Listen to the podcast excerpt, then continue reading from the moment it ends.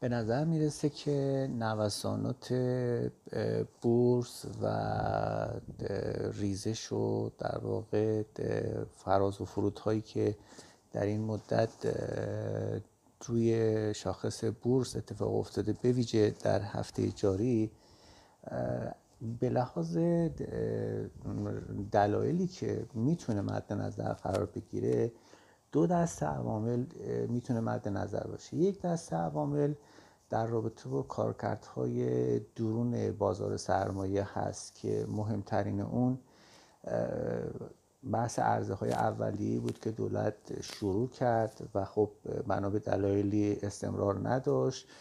اما دوباره بحث عرضه سهام عدالت مطرح شد و نهایتا این به صلاح شرایط فروشش که از روی از روز شیشه خورداد در واقع شرایطش در فراهم میشه. مجموعه این اتفاقاتی که در داخل داخل به بازار سرمایه داره اتفاق میفته به لحاظ مختلف به دلایل مختلف افرادی رو که توی این فرایند وارد شدن به ویژه تازه واردها را و رفتارهایی که از خودشون نشون میدن که عمدتا هم غیر حرفه‌ای هست.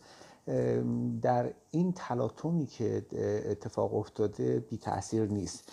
اما در سمت دیگر ماجرا یک سری عوامل بیرون بازار سرمایه داره اتفاق میفته که تأثیر گذار بوده و بعد از این هم این ظرفیت داره که تاثیر بذاره روی به اصطلاح کارکردهای بورس و نوساناتی که روی شاخص قیمت بورس اوراق بهادار تهران اتفاق میفته. من می‌تونم به اتفاقاتی که توی بازارهای موازی اتفاق افتاد اشاره بکنم. افزایش قیمت دلار که خب رشد خیلی به اصطلاح غافلگیرانه ای داشت. رشد قیمت سکه طلا که اونم رشد خیلی فراتر از انتظار را داشت. مجموعه مباحث افزایش قیمت خودرو اتفاق افتاد و بحث الان در واقع بحث شرایط فروش فوق‌العاده‌ای که مطرح شده.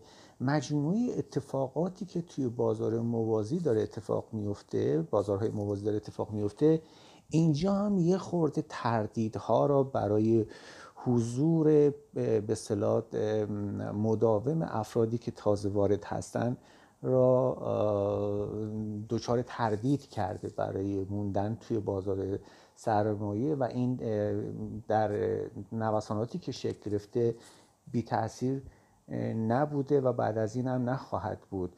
کما اینکه الان در رابطه با مسئله اوراق بدهی که آقای رئیس کل بانک مرکزی رسما اعلام کردن که قراره که منتشر بشه خود این در واقع چگونگی انتشارش و مسائلی که پیرامونش هست تردیدهایی را برای کسایی که می‌خوان تو بازار سرمایه مندگار بشن ایجاد کرده. و بنابراین اگر بخوام مجموع عوامل بیرونی آدم جمع بندی بکنیم یک سری عوامل در بیرون بازار سرمایه این اتفاقات اخیر باعث شده که تردیدهایی را برای کسایی که در بازار بورس وارد شدن به ویژه تازه واردها ایجاد بکنه و این تلاطم ها به نظر می‌رسه که یک بخشی از دلایلش اتفاقاتی است که داره تو بازارهای موازی میفته. اما اینکه خب نگرانی های هم ایجاد شده. هشدارهایی که رئیس جمهور محترم دادن به اصطلاح وزیر اقتصاد برای اینکه بورس مدیریت بشه که کسی دچار ضرر نشه.